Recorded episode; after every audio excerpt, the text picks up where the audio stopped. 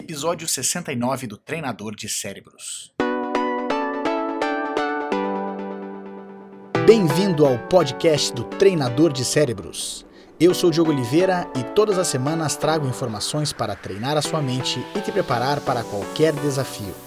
Obrigado por passar alguns minutos comigo. Vamos começar a treinar. A gente sempre ouve as pessoas falarem: confie em mim, eu faço isso há 20 anos. Ou deixa comigo, há 30 anos eu faço isso.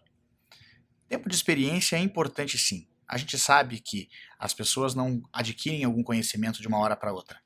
Mas nós sabemos também que tempo de experiência não significa necessariamente que você é o melhor que você pode ser, ou que você não está no topo do seu jogo.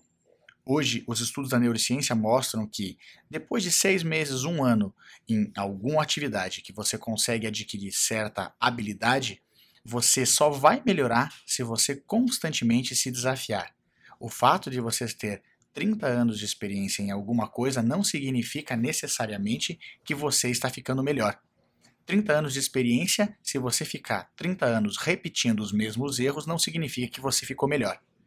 Para que nós possamos ganhar experiência, para que a gente possa ganhar habilidade, é importante que a gente se desafie todos os dias. Tente fazer um pouco mais, um pouco melhor, um pouco diferente.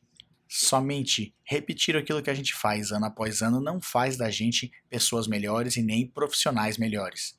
No esporte, não adianta você treinar todos os dias, repetidas vezes, cometendo os mesmos erros, sem ter um feedback, sem querer melhorar, sem mudar o seu approach com relação ao jogo, à luta ou qualquer outra forma de melhorar a sua performance. Portanto, não adianta a gente falar que nós temos tempo de serviço se esse tempo de serviço ele está sendo repetitivo, sem nenhum ganho, sem nenhuma melhora. Não basta ter experiência por tempo. É importante que a gente tenha também habilidade de mudar. Experimente, faça o teste e lembre-se que você se transforma naquilo que pensa a maior parte do tempo.